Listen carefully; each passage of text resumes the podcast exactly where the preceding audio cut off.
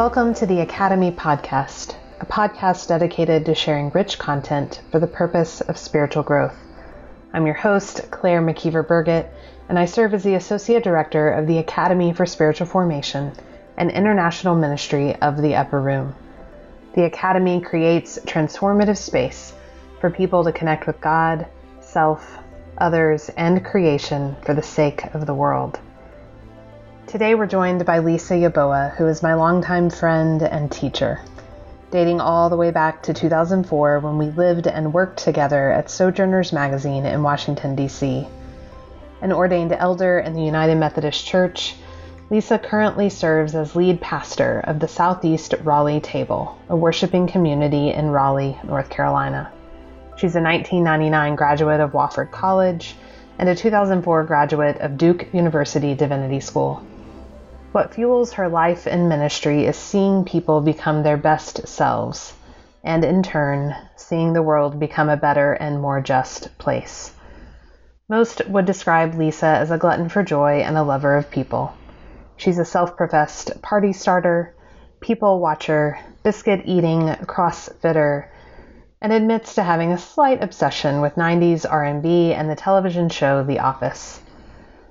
Our conversation encompasses everything from anti racism to sitting on the mourner's bench to Sabbath as resistance to joy, unspeakable joy, and more.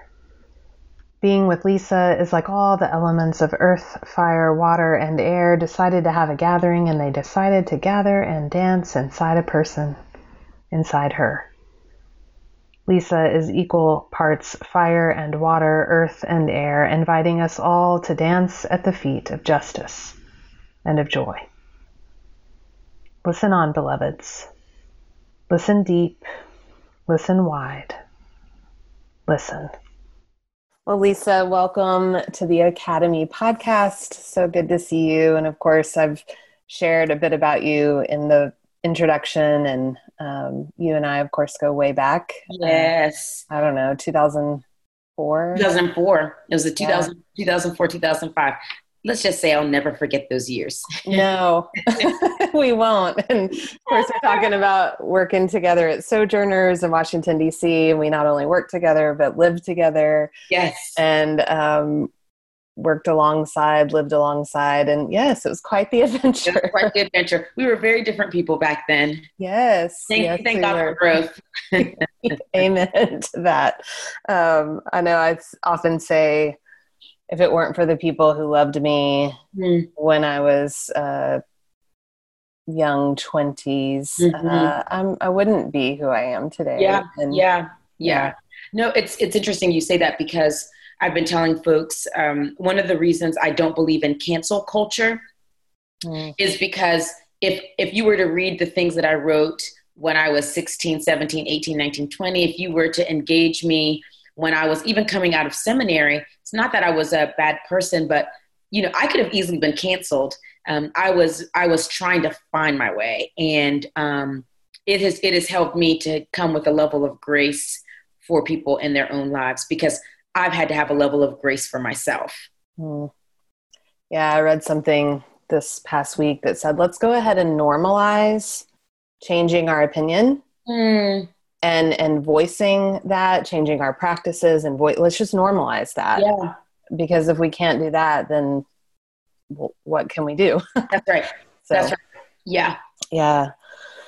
Well, I love to begin with talking about uh, and getting to know you and our mm-hmm. guests by talking about the spiritual geography of mm-hmm. your faith, the, the landscape. Uh, so tell us uh, where you come from. What does it look like? What does it feel like? What does it smell like? Yeah. So I, it's very hard for me to talk about my faith if I don't actually talk about myself. And that's not about me being self centered. It's simply that my faith is rooted in a story. And um, I can't remember who it is who says that um, uh, if you have a belly button, then you're connected to people. And if you're connected to people, you're connected to a story. So my faith is connected to a story, it's connected to people. Um, my parents are both uh, West African immigrants. They're from Ghana, West Africa, moved to the US uh, in the kind of mid to late 70s, uh, came to Nashville, Tennessee, partly for my dad's schooling. Um, I was the first person in my family born on American soil. And then um, very shortly after living a stint of time in Nashville and then um, in Murfreesboro, Tennessee, we moved to the low country of South Carolina um, near Charleston. And if anyone knows anything about Charleston, it's a very storied place in that um, a, a, large majority of the slave trade came through that port city. And so uh, if you are vacationing in Charleston, you see the vestiges. I mean, you literally can smell it in the air, the vestiges of my ancestors and also to very much tied to my West African ness as well. And so I would say that my my faith is a very storied faith. You know, um, Ghanaians, when they speak, they speak almost always in, in parables and proverbs. And so I don't know, I don't think of faith as being only like a head, a head exercise, but a head, a head married to heart and a heart married to mouth um, that you're going to speak the thing, you're going to moan the thing, you're going to cry the thing.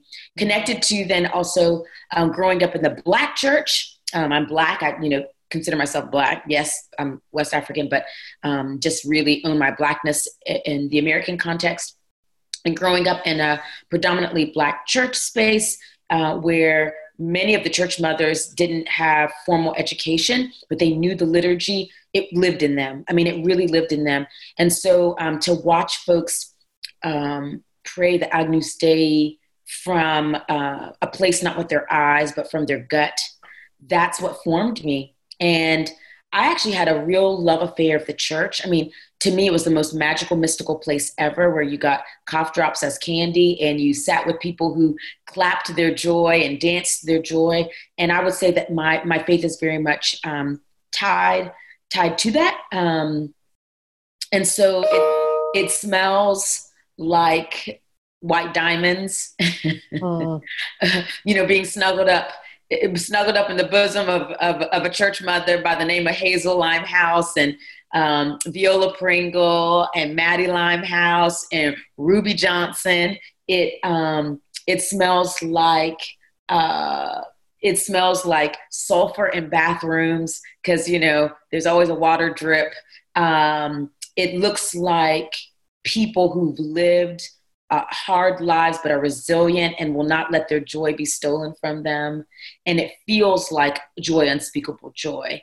Um, I would say is my. Um, if you wanted to ask my, when I think about like the geographical landscape, I, maybe I think of it as what's my in the beginning. My in the beginning is um, this storied way of how I've come to know and to love Jesus. You know, to be on to ride hard for Team Jesus, but I had people who uh, made that come alive in ways that again it just was not a head exercise. Um, it was it was really like praying for groceries uh, and hoping that groceries would arrive. And um, and i'm grateful for that. I really am grateful for that. Even if i've reimagined it as a pastor uh, what that looks like you know we, the, the faith of my of the 80s is very different than my faith in 2020 but i don't ever i will never reject that. I, I cannot divorce myself from that.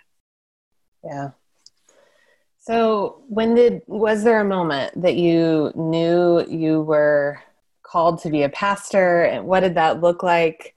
Uh, as co- coming in your particular body as a black mm-hmm. woman, um, tell us a little bit more about that. Four score seven years ago. No, so mm-hmm. um, interestingly, my dad is a United Methodist pastor, and when I was born, he uh, he said that he knew my life was going to be given to God in some way, which is why I'm named Lisa. Um, it comes of, of, a derivative of Elizabeth, which means consecrated to God. So my dad was like, "Let's go with that." It was going to be Gretchen, and I'm to all the Gretchens out there, love y'all, but that's just not. I mean, if you, yeah, I'm not a Gretchen. Yeah. Anyway, yeah. you're Lisa. All of my life, people used to say to me, I think you're going to be in ministry. Oh, there's an anointing on you, you know, um, which I love. I love the fact that, like, you know, older black people would just look me in my face and say, I mean, you know, um, they like trust in the power that can come out of a child, you know. And I was just like, uh-uh, there is no way I want to be a pastor. My dad was a pastor. Um, that there's a whole lot that's tied up in that, but I just was like, I don't want to be him. Um, I wanted to kind of flex my own agency, but um, kind of let's just say a series of, you know, a series of. Um, I think of just like these pivotal moments in my life. You know, I worked at Lake Junaluska, which is a United Methodist uh, retreat center, all throughout my college years, and I was good at it.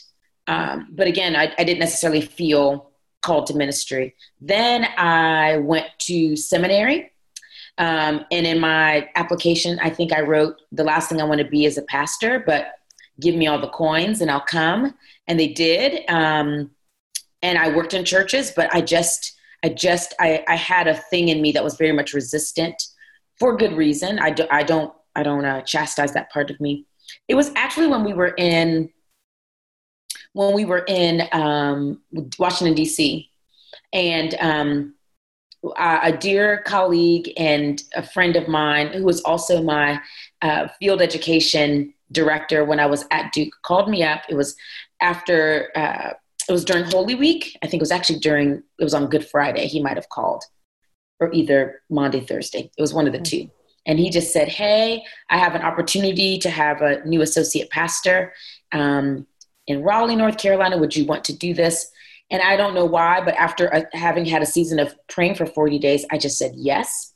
And I always say this, um, because I because I did say to him, you know, Bruce, I don't want to be a pastor. You know that I don't want to be a pastor. But I also too was feeling very restless with um, with our t- in our time at in in at Sojourners. I'm just going to be honest about it. I felt like we allowed the socio-political space to hold the words of the church hostage, like to utilize those words when it made sense to utilize those words, but then not to necessarily be shaped by those words. And I was like, uh-uh, y'all can't do that. Like you need to, if you're going to, if you're going to use the liturgy, which is the work of the people, and we really believe that these words aren't empty, then you need to also live in such a way that seems transformative. That it's not just a great one-liner or a um, a great sound sound bite. It, it, it it's like let's not do this to like to the faith of a ruby johnson you know the women who like oh, let's not let's not um pander or um, i mean i might even use the word pimp out the, the beauty of the beauty of the church. So i was also feeling like mm, this is not this doesn't feel this isn't it for me. I mean i don't know that um I I don't mind straddling kind of the kind of socio-political space along with the church. I think they're actually they can hold hands beautifully if if it's done well. But um, I was like, let me give the church a chance. So I came to Raleigh, and I always say that they loved me into the pastor I never believed I could be. And it was then that I got very uh, committed to the ordination process. And you know, um, my mentor by the name of Bruce Stanley always said to me, Lisa, do you think you'll do harm? Do you think you'll do all the good you can? Do you think you'll stay in love with God? Um, well, then give it a give it a chance. And if after a year you're like this thing is not for you, then decide not to. And that would that was enough gracious space for me. I will say though, as a black woman, because I've most most of my ministry has been navigating uh, majority culture or white, predominantly white spaces. I um, I'll have to say that it was when I was getting closer to like age 40 was when I was starting, when I began to really realize um, meaning to own my particularities. And you know, we can talk a little more about that. But I think so much of my life has been lived making white people comfortable. You know that um, I had put something on mute. And I had like a pivotal moment where I was like, I really can't do this anymore. And it's actually not, not to the benefit of the people who I serve. So um, I'll have to say that it was later on in ministry that I probably began to realize I can't take it for granted, this body that I occupy. Hmm. Was there something that happened, a culmination of things? T- tell us, how did you get there? Claire, listen, I um my um so I I, I served um I'm, I'm a part of a multi-site church and so I, I'm a lead pastor of a new faith community. But before I kind of transitioned into that role, I was working at a very large um, United Methodist Church, downtown church. I mean, very vibrant, robust, predominantly white, like, you know, seersucker convention during the summer times. No, yeah. not to say that black people don't wear seersucker, but I'm just saying it was mm-hmm. like a mm-hmm. seersucker convention mm-hmm. uh, uh, in the summertime. And my um, senior pastor, he went on sabbatical. And because I, as the associate pastor, one of the associate pastors who had been there the longest, basically took like the lead role uh, during the summer. And just so that I could get to all these committee meetings and everything else on time, I decided to get braids for the summer. That's when I realized, and I think my members realized, oh, she's black. Like, we can't right size her into the imagination that we have for who she is because she is like expressing something that one, we have very little knowledge of. Two, we're always asking her every five seconds when she walks down the hallway to educate us on. And thirdly, something that makes her look distinctly different than us. And the level of microaggressions that were enacted that summer, touching my hair without asking, singing Jamaican, like singing or talking in a Jamaican accent, um, calling my braids dreadlocks, which you know dreadlocks are are great, but like all these things. Or even I had a, a member once I got the braids taken out at the end of the summertime, and um, uh, someone said, "Oh, you're you're you're back to your normal hair," and I thought, "Ooh." That was when it was also around the time that Moral Mondays were happening in Raleigh with uh, Reverend William Barber, and I very much felt compelled to be there and to uh, and to march and to um, be a tangible witness. But I was also thinking in the back of my mind that okay, I have to hold space for this very large congregation that has lots of different um, thoughts in the in the polis around you know um, how we show up in the political realm, and always having to manage what's going to be too much, what's going to be too little. Do we have enough energy to do email responses to the 15 people who don't you know think that reverend barber is is in the right and i just remember feeling incredibly disappointed in myself like wow being a pastor is actually making it hard for me to in my mind to be a faithful disciple so those two things were uh, were kind of the catalyst around wait a minute i think i have put myself on mute in order to allow other people to have agency, but not myself to have agency. And, you know, growing up as a Black child, you know, um, I, you learn some survival mechanisms. And what I did is I just took them into my adulthood of how to be socially appropriate, you know, to code switch when you walk into a room, respectability politics. You know, all these things are really our survival, survival mode. But I think what they do is it begins to create this idea of the exceptional black. Mm. Um, and then that becomes a, a, heavy weight to wear because I wanted to say I'm human and um, and maybe the I'm not like over and against a whole community that I'm a part of, like and um, it it it, it became it began for me a process of of saying I think I I I used the idea that as a pastor you you take a vow you come to serve and not to be served. I took it too far and that i extended so much grace to the point of it being irresponsible grace mm. that when i needed to tell people don't put your hands in my hair and let me tell you why or don't say i'm I, am i am sweet like your little granddaughter and you pat me on the back or don't tell me about your the, the person who's your help because uh, that's the only black person you know that you want me to know like in those moments, maybe I could have called people to to to to, to a greater humanity in themselves. I think um, for people who I don't think people realize like if you're white, that whiteness actually can dehumanize you.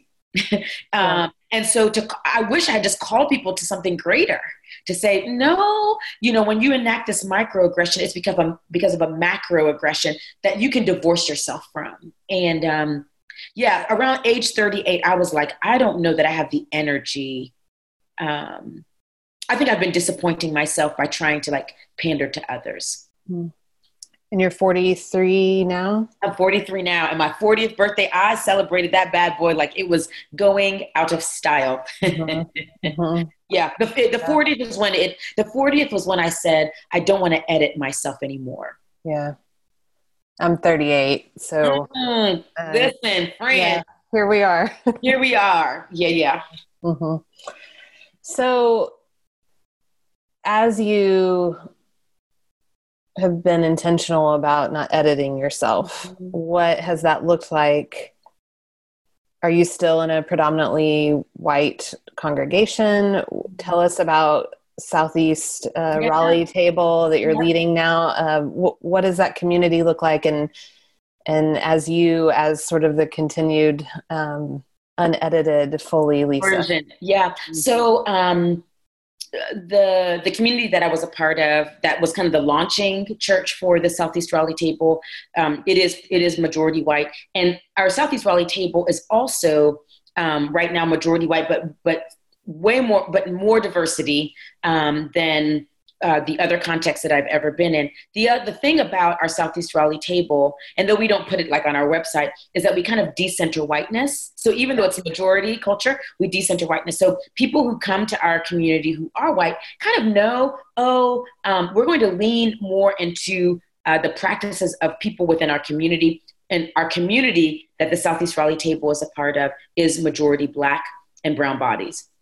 And so it needs to make sense first for our neighbors as opposed to what we might just like automatically lean into for the people who are in who are in the pews and so for them to make that that commitment um, to make that covenant is I don't take it lightly. Um, it's it's it's huge. Um, we keep race on the table, so that's been really helpful, so that our relationships have some integrity to them. Because diversity is lovely. I think diversity is great, but diversity can't be an, uh, a means to an end um, being anti-racist.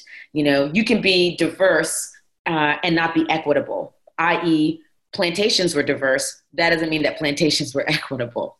And so we need to make sure, I think in church spaces in particular, you got to be real careful to not ta- make diversity your golden calf.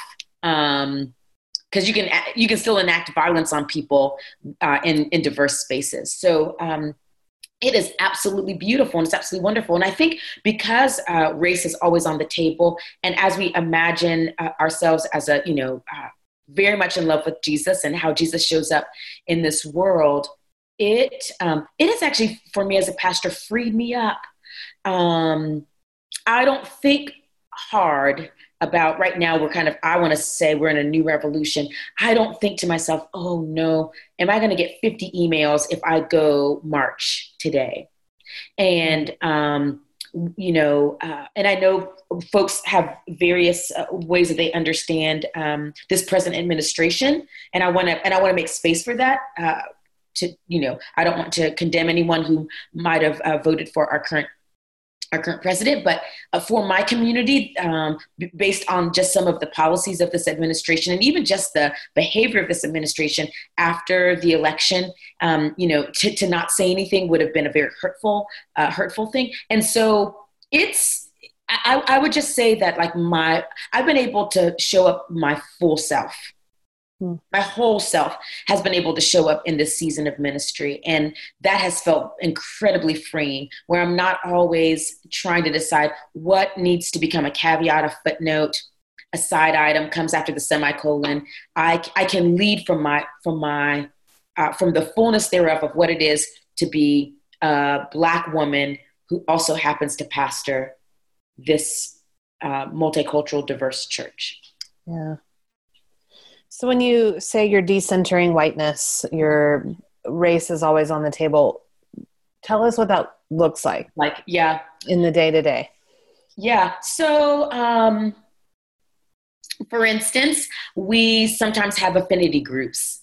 And um, like, like uh, just in, in February, we did um, an all POC, all persons of color worship service. Just, I mean, um, because we think that that's incredibly important. We do sometimes all white um, spaces, like we have a we have this these ongoing conversations called doing the work, where and I don't hold space for them. So, so that um, I actually have two facilitators who are white who hold space for our white members who have questions, concerns, thoughts.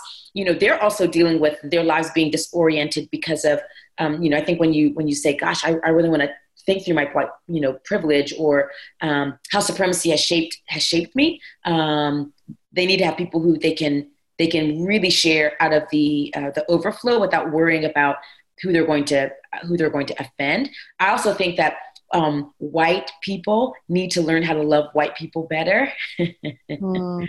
You know, I think sometimes there's a lot of like woke shaming that happens, and mm-hmm. so um, we really want people to like be be humane to each other. I'm I'm kind of like I need you all to be humane to each other because you you you know you you have to lead each other. I can't ask you to ask black members to tell you X, Y, and Z. But if you also won't, won't choose to be resources for each other, then that's not helpful. So that's another way that um, I think, you know, I think oftentimes um, in the culture we live in, we always ask, yes, we should listen to Black voices. We should listen to people of color. We should learn from people of color, but we don't need to always ask them to educate you or to be, you know, to hold your pain or whatever. And so in our, in our community, diversity does not mean let's look to all the people of color to tell us everything or to do everything for us. In our worship practices, even though, um, you know, uh, we are, like I said, still major- majority white, we sing songs, we lean into practices of lament and practices of joy that are oftentimes found in the Black church. Now, granted, it's going to have a different flavor when people are still learning what that looks like to lean into those practices and not appropriate those practices but we this is not this is not how can i make you all feel very comfortable in worship it's like no we're going to stretch each other um, that we won't make black church practices into like exo- something exotic but maybe something that can also stretch and form form your faith and so um, that's one the other is um, out, kind of a vestige of white supremacy is uh, hierarchical models of leadership it's always got to be like is you, I always say that supremacy and patriarchy are siblings, and when they start fighting, they tear up the whole house. You know, mm-hmm. Um, mm-hmm. and so uh, we actually kind of move um, beyond hierarchical models and have taken on and adopted a collaborative model. So there are things that people are better at than I am as a pastor, and they do it and they're unleashed to do that. And um, we have like our children's minister has great is just great acumen for like dealing with our community partners okay unleash her to do those types of things it's not just about like curriculum for our children which is right. i mean also important um, so yeah we just there's just some ways in which we um, we live with one another that um, that people just know huh this feels a little bit different. And it's always a non-negotiable. I mean i don't necessarily get into a lot of like little side side energy like side wars about things. It's kind of like this is just this is just it. Like i know some people felt a little uncomfortable when we did our first um, poc worship night. And, and i can just say we're gonna we're gonna learn to be comfortable with being uncomfortable but we're not gonna backpedal. Yeah. And the same thing is true when someone someone kind of got a little bit um, it was actually another person who was white got a little bit um, miffed about why we would hold space for only white people. They were like that's the problem. And i'm like no we're we're committed to also like creating space for people to grow and to be stretched and for um, for folks in my community to have to have allies among one another. I mean, part of white supremacy too is to create this individualistic kind of way of being. You know, every man for every man or woman for him or herself, and Mm. Yeah. Right. So yeah, I'm sorry. That's like a long. No, way. that's yeah. so. There's so much there. Um, I wonder if you'd say a little bit more about the difference between leaning in and appropriating. hmm So, hmm. I always feel like appropriate. You, so this is the thing about leaning in, appropriating is that it's part science and part art, mm. and that some of it really does come out of discernment and some of it um, comes out of like um, from restraint. So the restraint might be the science, the art might be the discernment. I would say that like um, that um, if there is a level of voyeurism in it, one of my professors used to call it museum syndrome yeah. If you if you if you watch or you do something with this sense that it is so other than you, then I would say that's appropriating.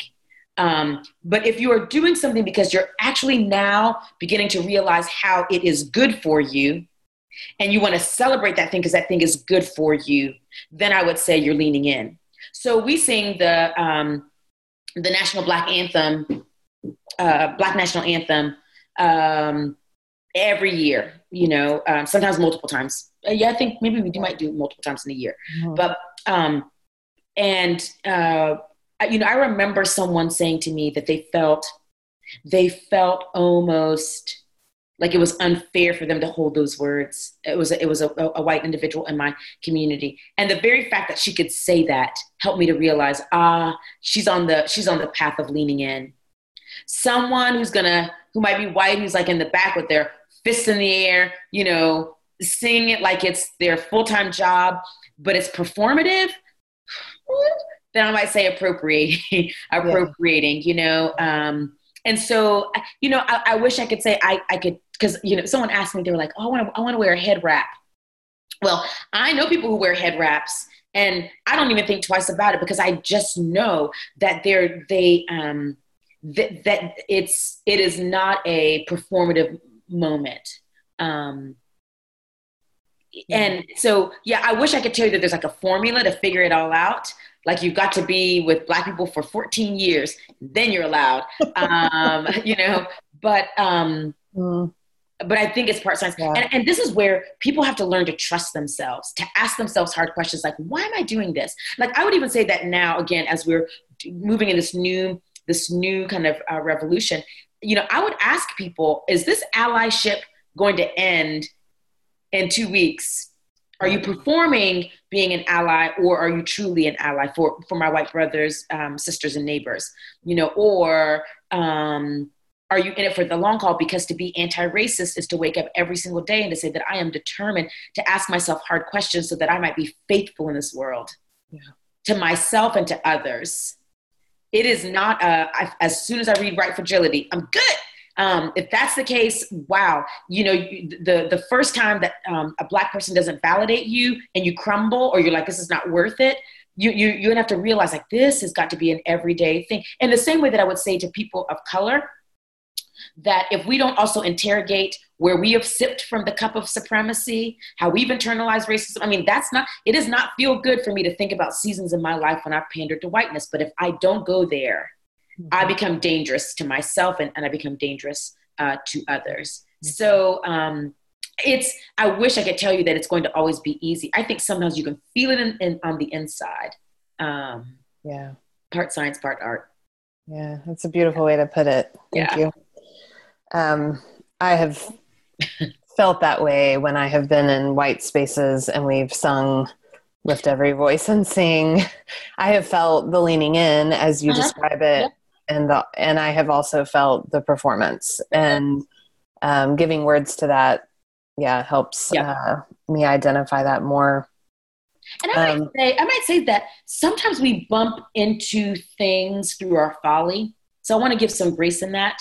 Mm-hmm um, that maybe the first two times it was appropriating, but the third time it's a leaning in. Yeah. Um, so I, I again, I'm, I'm not, I'm not saying put, I don't want people to be dangerous uh, or to be harmful, but uh, sometimes you got to try. yeah. And be willing to not get it right. Yeah, to, yeah. Like, what would it look like for uh, for an all white congregation instead of singing "Lift Every Voice and Sing"? Where um, you know for um, for us in the black church or or, or or, for people who are black we typically always stand when we sing lift every voice and sing. What would it look like to play the recording of lift every voice and sing in a white space and invite uh, members to kneel?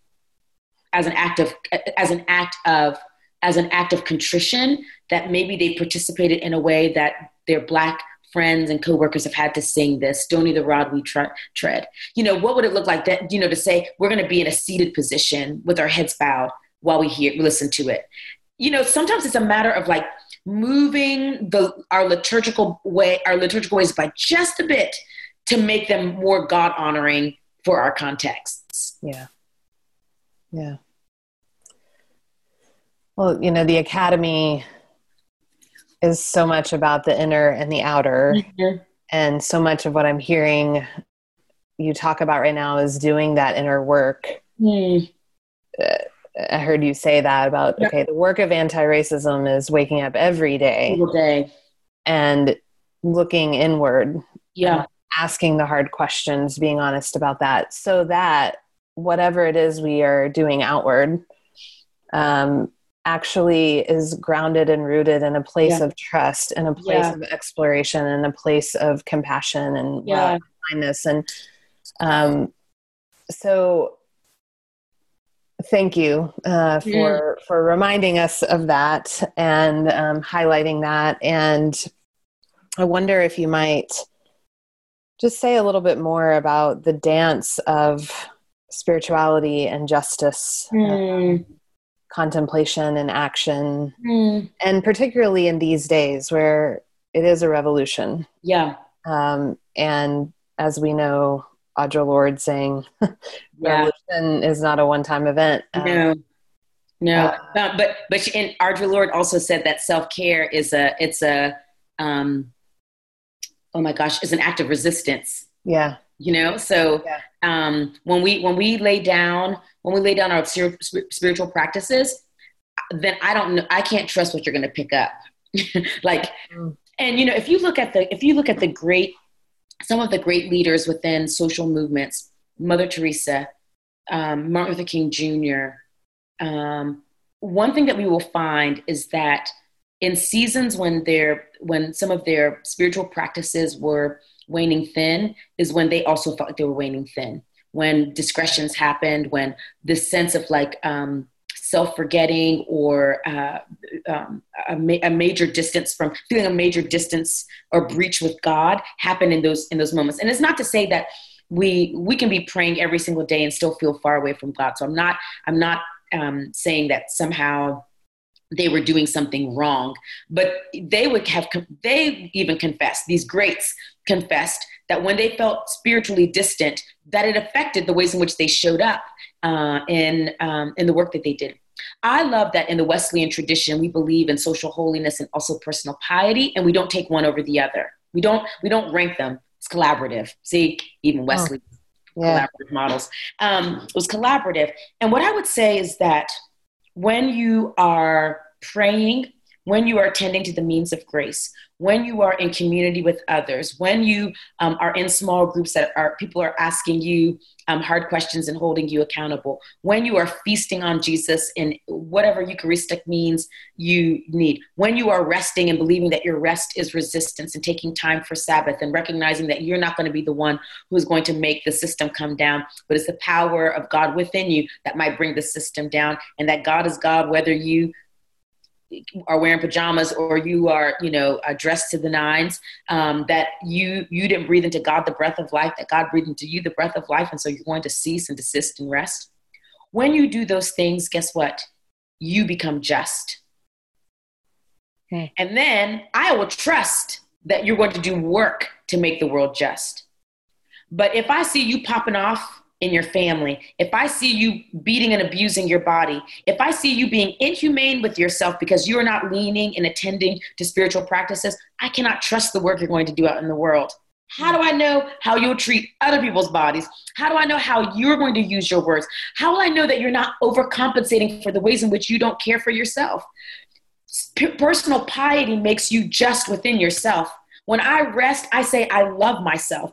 So that way, when I'm out in the world and I'm cradling someone's child or I'm advocating, um, I'm advocating for Breonna Taylor, George Floyd, the Ahmaud Arbery's in the world, for the kids in my neighborhood, for the people that I love, for um, the, the mother who is, you know, just stressed and anxious about their child.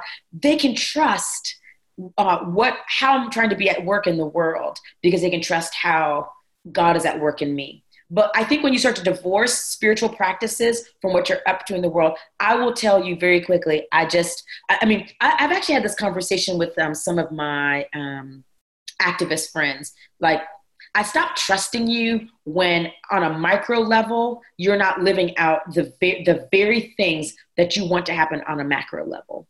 And I think our spiritual disciplines, I mean, even silence and solitude, um, our spiritual practices help us to be to show up differently in the world. It's, it's how I know that you're not just going to go be with those kids for a photo op.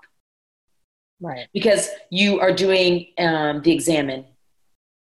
And so I know you're asking yourself hard questions. Um, yeah. Yeah. So I, I, would say that our, I think personal piety helps us to be just to ourselves, and then social holiness helps us to be just in the world. But if you don't do both, um, and I would also say that personal piety would make you say, if I'm just in myself, why would I not want it to overflow? So it can't be like, it's just me and Jesus. We just chilling. We're, it's like, no, what does justice look like? And justice might look like the way in which you show up for your children could be the way in which you are, because um, you are raising kids who are anti-racist or you're raising kids who don't uh, patriarchy hasn't seeped into their bones. You're raising children who are like joy unspeakable joy for other people um, yeah. yeah it doesn't necessarily mean marching but it needs to mean something. Yeah. So speaking of rest you mm. had a beautiful much needed sabbatical i think in 2019 yeah? Sabbatical is a jam. It's a jam. Everyone everyone right now tell somebody you're taking a sabbatical. Like yeah so the summer of 2019 and i'm grateful i did not say i'll wait till the summer of 2020 i would have been uh-uh. i'd be in the fetal position right now. Yeah. That would have been a bad so, what what did your sabbatical uh, look like and feel like? And and what did you uh, lay down? Mm-hmm. and, and, what did you pick up? Mm-hmm. So my sabbatical um, was not to produce anything. I did. I, I told folks from the get go, this is not about coming out with a body of work, but it was about me coming home to myself. Um, I think so. I so over identified with my pastoral identity that um, I forgot what it is just to be Lisa. I mean, I do think I show up well as a. I mean, people will say, "Oh, we love your personality." Um, but I think I just over identified with the tasks of pastor that I forgot, yeah, just the things that are my first love. So I rested a lot.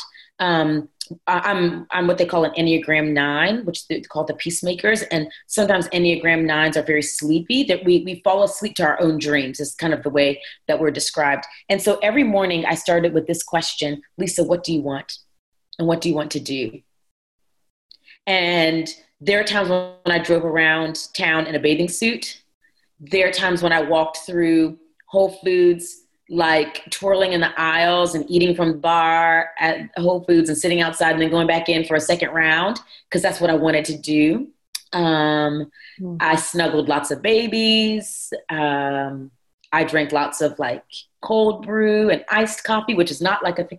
But I just did what I, I, I took Jesus's question in the first chapter of John's gospel seriously when he asked the disciples, What are you looking for? What do you want? Um, I think I had just so tamped down that question. I was so aware when other people had needs or wants, um, and I was a great cheerleader for uh, what people are looking for and what people want, that I could not, like, I could not adequately name to a person, What do I want? Mm. You know what do i want? And so um, I, I, I, traveled um, saw friends um, but I, I did not overschedule. I didn't feel like okay i need to know the first couple of months i'm going to do this and the other. The only thing that i um, that was incredibly important for me is uh, the second week going into the second week of my sabbatical i uh, went to onsite which is um, kind of a a, a kind of a I want I'll, I'll, call it a therapeutic space just outside of Nashville, um, and um, I, I felt like there were some things in my life that needed to be healed. I had thought about doing a silent retreat somewhere uh, at a monastery in South Carolina, but I realized I would have to put the pressure on myself to create the moment, and I, I needed I needed someone to take that heavy lifting front for me. Um, mm-hmm. And so um, Onsite was also like healing some things that came out of there free. I mean, really liberated from some stuff that I had been holding on to that I did not know I had been holding on to. And so I would say that my sabbatical, I actually have a, a, a podcast recording about the rest and my sabbatical. I, I would say that my sabbatical helped me to come home to myself. It really did heal me. It helped me to get very clear about um, about about what I want. And when I came back into work, when people are like, "I bet you're, you know, hitting the ground running," I said, "No, I hit the ground twirling." For the first week, I wore like tulle skirts because um, I, I was like, "I'm not going back to a life of being held kind of hostage uh, mm. by the tyranny of busyness. Mm. Yeah. I remember one of those, seeing one of those tulle skirts on, on Instagram. It was uh-huh.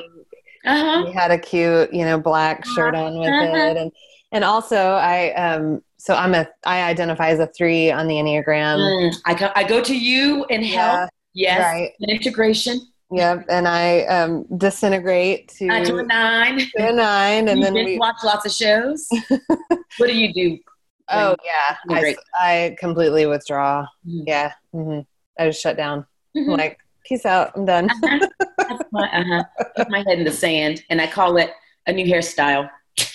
oh my goodness, yes. Yeah. There's some real comfort in that until it really isn't. Until it's not. yeah, that's yeah. right. I participated in the service of lament mm-hmm. that you uh, led for your community. Uh, it's on Southeast uh, Raleigh Tables Facebook.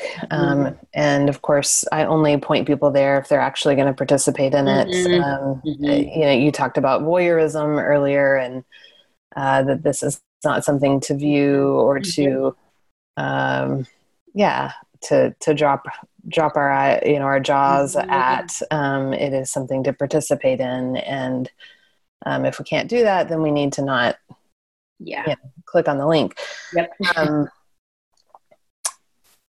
you you led us in mourning of course the more than 100000 deaths mm-hmm. uh, due to covid you led us in mourning that we live uh, mm. in a country in a world that says black lives don't actually matter mm-hmm. um, you led us in mourning all that breaks god's heart mm-hmm. um, I, I, wrote you and i said mm-hmm. you know wor- words escape me and i am barefoot mm-hmm. because um, i felt like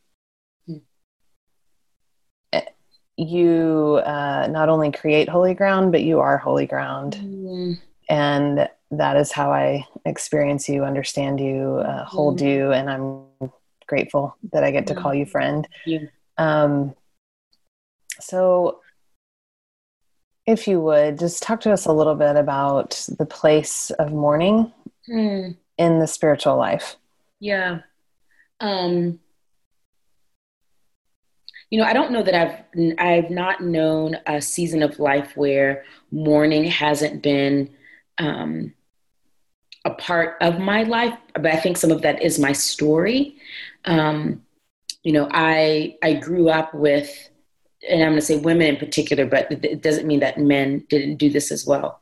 Who tarried you know some of you might be familiar with that but who literally moaned their prayers who cried their prayers. Um, we have this practice called you know sitting on the mourner's bench where someone could just be crying and you wouldn't know why they were crying but you would go and sit with them and you would just rock with them. Uh, and it's just kind of like their sorrow becomes your sorrow their tears become your tears. And that that wasn't something that was questioned. Um, you know i shared that i did not grow up in a community that when you cried at a funeral, anyone said, I'm sorry. I, I, I, that still kind of like boggles my mind. The idea of saying sorry for tears is kind of like when death happens, why would we not weep? Even Jesus wept mm-hmm. um, mm. when he hear, you know, he hears of um, of Lazarus is Lazarus's death, and Jesus has to go withdraw when he hears about his cousin's death when John the Baptist dies. I, am like, I, am not going to say something like my tears will not be wasted. Um, and I think in my community, there have been when there when th- things happen on the national stage.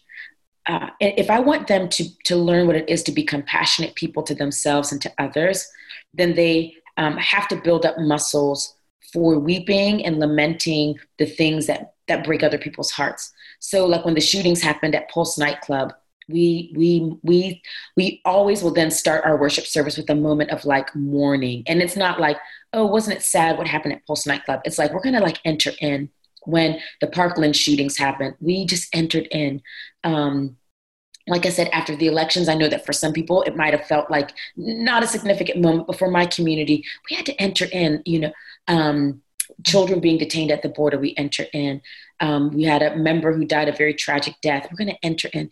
I feel like lament and mourning help us to uh, tap into a part of our humanity that oftentimes distraction and and and honestly this culture that we live in that is very uncomfortable with people being uncomfortable uh, we, that's why we love to manage other people's pain it's why we love to say hope you get uh, hope you feel better you got to move on because it, what basically what we're saying is like your discomfort makes me uncomfortable um, your wailing makes me uncomfortable. Um, and it might actually make you uncomfortable. Not that you don't want someone to be screaming on the top of their lungs, is that it might, it might um, bring up for you the things in your life that you've left behind and you did not get to mourn.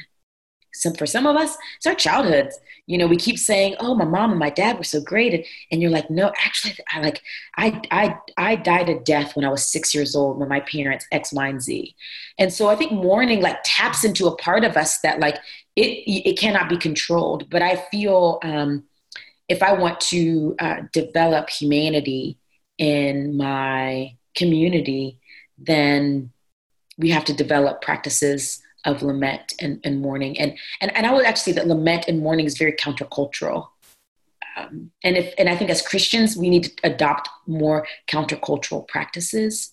Um, it's very uh, it, it's it's not countercultural for certain communities. You know, cer- there's certain communities that actually hire mourners, but it's countercultural. I think in the American context to be people who who sit and just weep um, I, I, sometimes say that the one of the greatest one of the greatest um, obstacles for Americans or for our or for America is our bent towards amnesia. We just forget very quickly.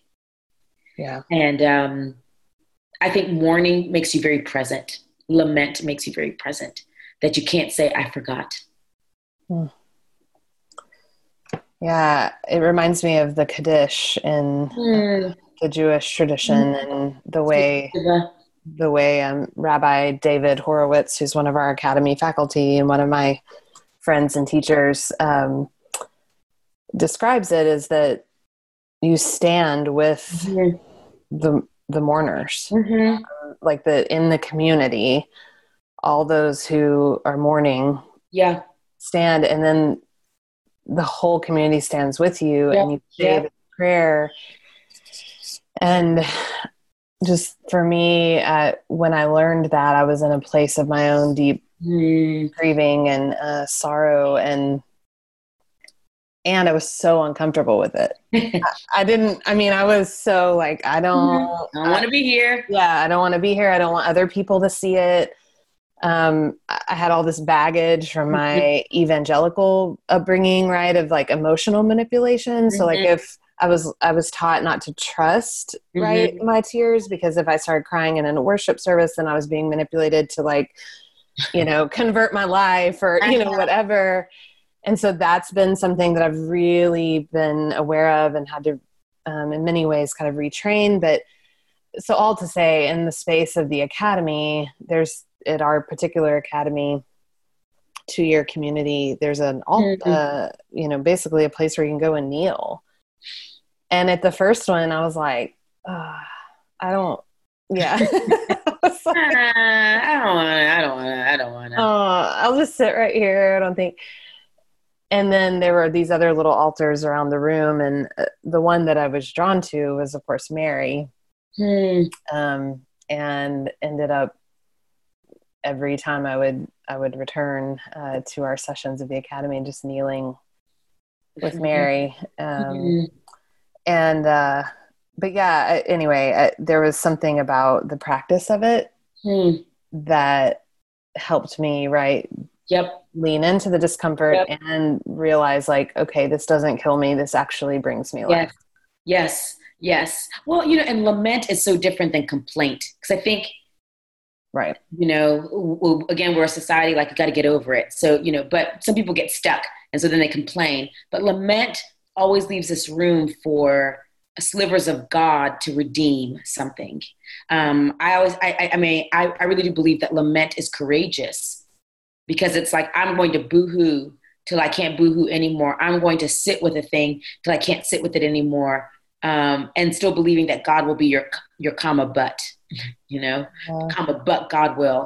uh, comma, and yet shall shall we live, and um, I will be found in the land of the living. It's it is um, it is courageous. It is to say, right now I feel so broken, comma, but by God's grace I might feel brilliant or be made brilliant. It's um, it's it's no small thing. No. Small thing. Yeah. So of course uh, we know that where there is sorrow, there's also joy. Yeah. and that is, of course, another uh, theme that I have, see in your life and know about you um, joy and embodiment. Yeah. Um, celebration and praise, as you say, wearing tulle skirts and twirling yeah. through the yeah. aisles of Whole yeah. Foods. Yeah. And, yeah. Um, I wonder if you just say, what is joy to mm-hmm. you? Yeah. Um, and what does it look like in this particular moment in the midst yeah. of yeah. the revolution? Yeah, I think it's Macrina Whitaker. I don't know if that's the correct uh, pronunciation of her last name, who says that joy and sorrow are sisters. They live in the same house, and I and I live with that reality that um, that yes, weeping may endure for the night, but joy comes from the mo- uh, comes in the morning, mm-hmm. and um, you know, when I was growing up, we used to sing this song, This Joy That I Have, the world didn't give it to me. This joy that I have, the world didn't give it to me. This joy that I have, the world didn't give it to me, and the world can't take it away. And um, the church mothers and the church fathers were basically saying, Lisa, we're, we're going to we're going to teach you that joy is going to be your resistance. You know, like every day I wake up in this black body and I want to dance and I want to sing Biggie Smalls on the top of my lungs, and I can raise my hands in worship or I'm going to go take a run or have a dance break in the middle of, um, of a workout. It's my way of saying, um, for all of the things that might try to take me out, joy becomes like my superpower. Mm-hmm. Um, and, you know, right now, uh, I think one during like COVID 19, like shelter in place, I felt like my emotions were always on 100. If I felt sad, I felt sad. But when I felt joy, I felt immense joy. If I was eating a good meal, I was like, okay, how does this bring me joy? When I would Marco Polo with a friend, how is this bringing me joy? When I would get a handwritten letter, how is this bringing me joy? And I would let that, that those moments of joy be like my manna um, to sustain, like to sustain me. Um, I'm a very embodied person. I, I danced a lot during shelter in place. In fact, uh, I danced probably probably four times a week to a lot of um, Instagram DJs. Ninth Wonder was is my favorite. He's a North Carolina North Carolina um, genius, and um, but it reminds me like my ancestors. That's some of the ways that they shake off trauma, and so it's my way of shaking off trauma is like just by you know like literally leaning into leaning into dance. So I um I, I move a lot. Mm-hmm. I, I, move a lot, and I think now in this new revolution around Black Lives Matter movement, um, uh, dance again is something that I've been doing. I've also been pacing my house um, as a way of like, and I've been singing that song, "This Joy That I Have, the World Didn't Give It to Me," to, just to remind me, like when I smile at a person, although typically behind a mask. Um, mm-hmm. um, when I greet my neighbors, when I'm in the presence of children, even socially distanced, um, that like not to let any of those moments pass me by as a as a means of like how God might be breaking in to um, the hurts and pains of life with with this unspeakable unspeakable joy. Um, in my bio, I always say that I'm a glutton for joy. I honestly believe that if we keep our eyes open, kind of like seeing with kingdom eyes, we might see more than we see, and we might feel more than we feel. Um, a meal won't just be a meal; it'll be like a heavenly banquet. And a dance party isn't a dance party; it's it's dancing with the communion of saints. If you can, if you can see with new eyes, you'll see like oh, all around me, um, I can make this moment into a moment of a moment of joy. Yeah. So you're an ambassador for yeah for Lululemon. um, tell me, I mean, I know about Lululemon, other people might not. So tell us about that. Yeah. Course, I've seen that in this time of uh, social distancing and work from home that their stock has gone way up because yep. every, everybody's buying their clothes because they're yep, comfortable. Yep. So working out from home, yeah. working out, all yeah. of that. Um, so tell us about it and, and how, how did you find yourself uh, being an ambassador for them? Yeah. what does that look like? So Lululemon, Lululemon is a. I want to say they're a wellness brand. I don't want to say they're just a fitness or athletic gear brand. I mean, the you know their clothing um, was kind of first maybe embraced by the by the yoga community and um, and still lots of yogis love their work but um, also to have a wonderful clothing for um, you know cyclists and i mean i though uh, crossfit I have I have some thoughts about CrossFit, but that's the modality that I tend to to lean into. Um, they just have some great great clothing and but uh, but really a wellness a wellness brand and um, Lululemon does a beautiful job of celebrating International Women's Day. And a few years ago, they invited me to um, speak at one of their International Women's Day. In fact, some of the Lululemon representatives in Nashville were with us. Um, kind of, we're in the same region, and so um, that kind of began my relationship with them. And then did another International Women's Day with Reverend Angel, who's just a wonderful, um, yeah, just a wonderful Zen uh, uh, uh, and person. I mean, she just is, yeah. Reverend Angel's just phenomenal.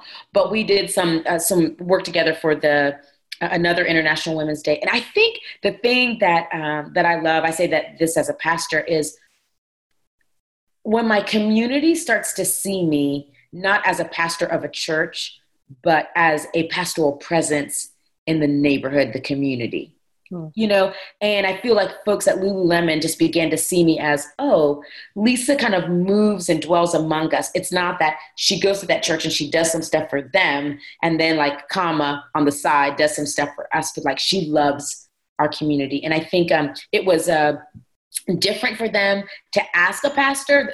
I call myself a life enthusiast and a pastor, is what it says on my picture in our Lululemon store here in Raleigh. But um, but I, I don't take it lightly to to have earned, and I want to say earned, earned the trust of folks in my in my community. And I, I, I would just encourage anyone who might be a pastor who's listening to this is to ask yourself um, to what extent have you maybe limited your pastoral presence to the people who are on a roll or directory and uh, to never take for granted that you also get to be the pastor of the barista who makes um, that drink that they know by heart.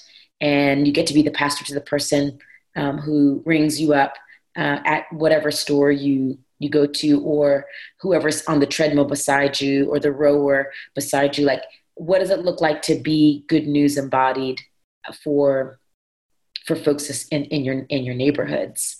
Um, yeah I, yeah I too have found that um, my pastoral work and ministry has transcended any mm-hmm. church wall, and that through the practice of teaching dance and yoga, mm-hmm. um, there that's part of my pastoral calling. Yep. Yep. Um, and and a really important part of it. Yeah. Uh, that folks who might not step into a church building yeah.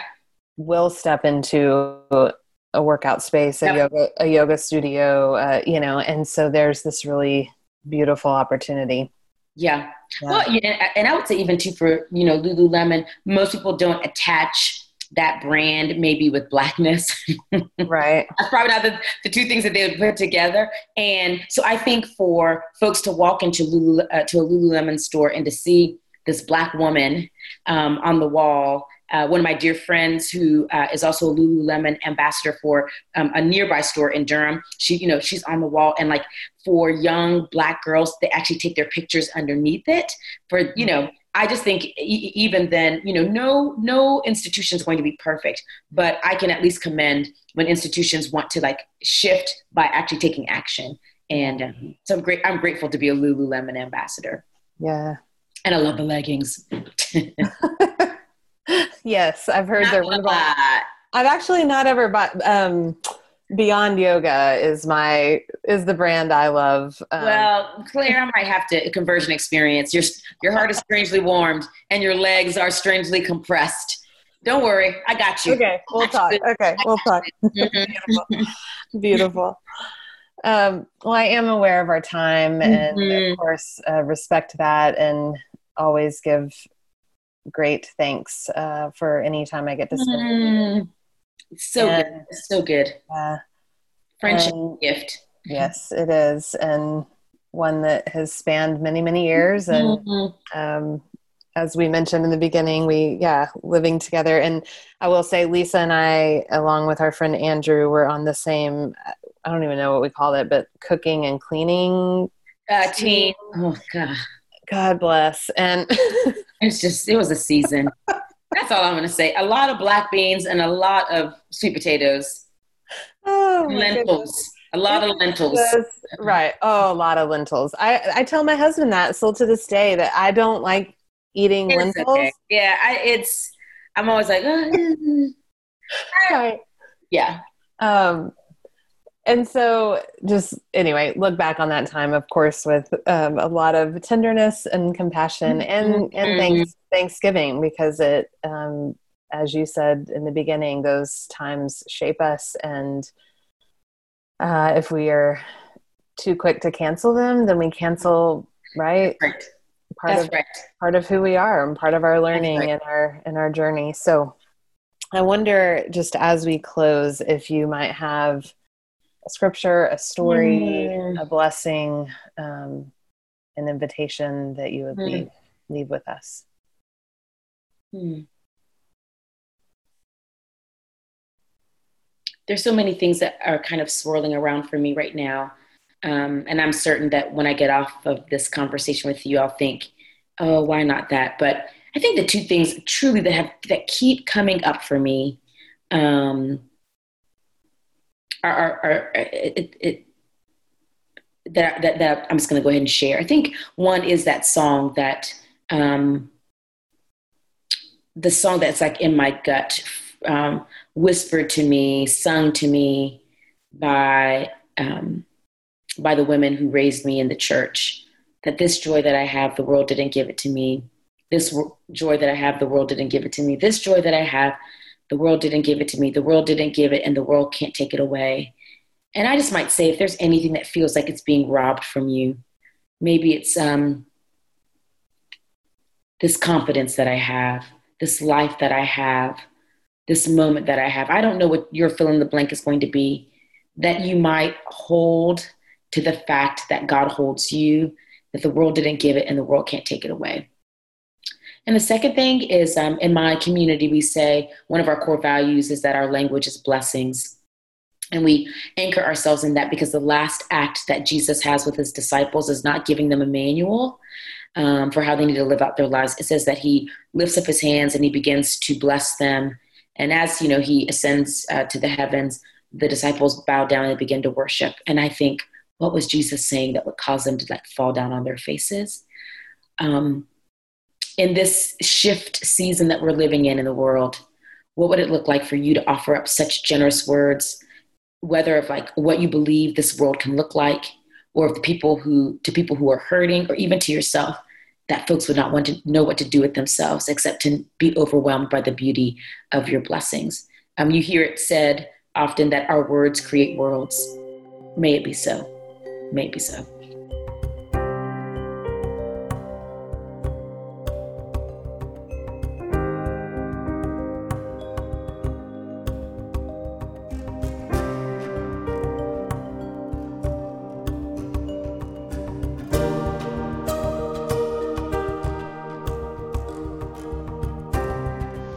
For listening along with us today.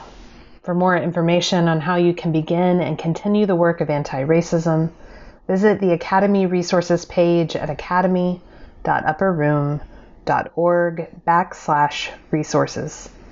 And if you have questions about the work of anti racism or about this particular podcast episode, please email us at academy at upperroom.org. Please share this podcast with others. May it be a prayer, a guide, an inspiration, a beacon of hope, a means for justice in your lives and in the lives of us all.